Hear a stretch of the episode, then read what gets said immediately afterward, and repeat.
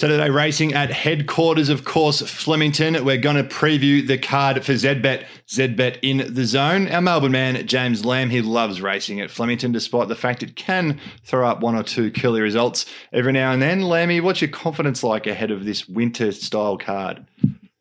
Fairly low this week, to be honest. I'm I'm fairly bullish about the three tips I'm giving on this little show, Fitzy, but uh, the quaddy legs look impossible this week. They're two races that I just wanted to shoulder arms to immediately, but uh, see how we go.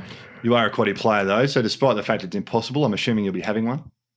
I would say so. Yes, I like it. We'll be in it to win it, Fitzy. Good luck with that. But before we do that, maybe you can build a bank. Because correct me if I'm wrong. I believe your best bet comes up earlier on the card. Yeah, race three, number 12, Chief El Tony. Uh, it's around the $2.50 mark. There's been a little bit of backing for it early days, but just think this horse is clearly the most progressive galloper in this field. Uh, I know it was a heavy eight track that it won on last start. It won by four lengths.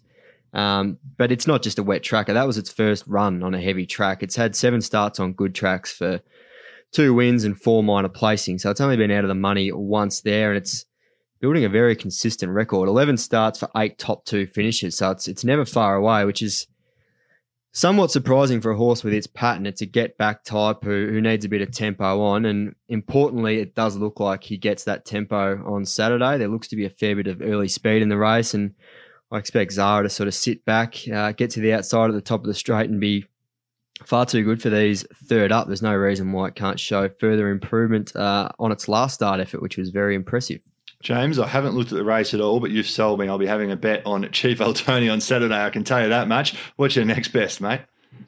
Uh, next best, race seven, number three. Horse called Ruba. Uh, it's been up. It's been up for a hell of a long time, to be honest. This will be its fourth, no, fifth run in a row at 2,000 meters. So They've kept it in work, but I, I, just think if it holds its form, it's it's clearly the horse to beat. It came off a close second to Horrifying, who ran quite well in the Derby, mm. I thought, last week. It was a long way back at the, the top of the straight and got home for fifth there. So if Horrifying was in this race, it'd be favourite uh, and a, a pretty short price favourite.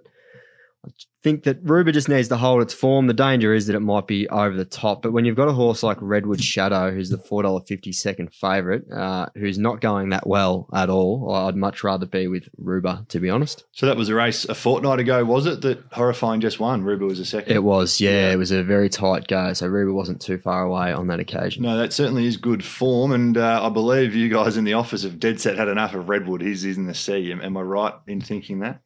I can't remember if we put him in the forget or the jury's out after his last one run, but he's he's definitely on his uh, his last chance. That's for sure. No, you've made a case for that to be sure. Will I be having a bet, James? It'd be Ruba not to. Sorry, I couldn't help myself with that. will you be taking it Blanc in the quaddy?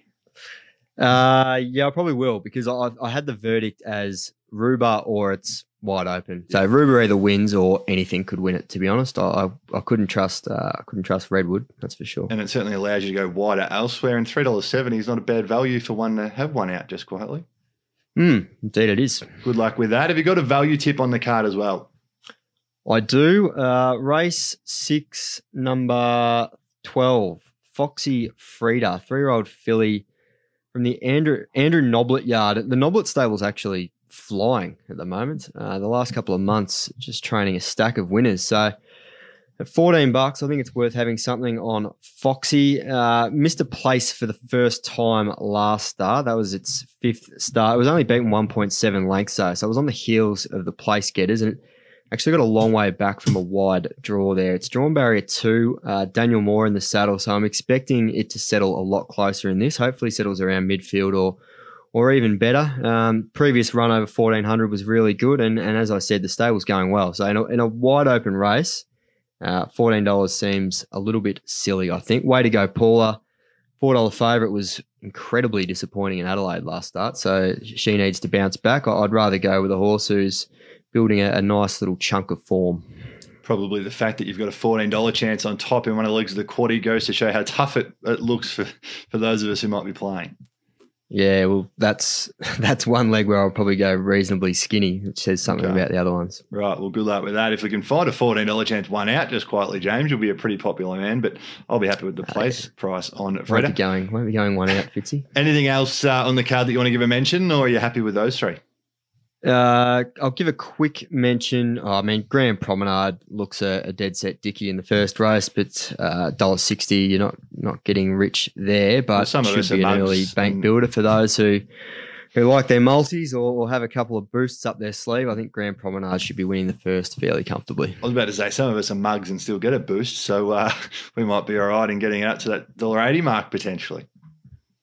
Yeah, if you can get a dollar eighty, or even you know, you never know, it might drift on the day once the the bookies sort of take a bit of a sword to that market percentage. We might get even money. One can dream. Geez, that would be nice. That's for sure. I'll, Mm. uh, that might be a load up job if that happens. I'm certainly with you on liking the look of Grand Promenade. And just quickly to recap, your best, next best, and best value. Yep. Uh, best bet race three, number twelve, Chief El Tony. Next best race seven, number three, Ruba, and the best value race six, number twelve, Foxy Frida.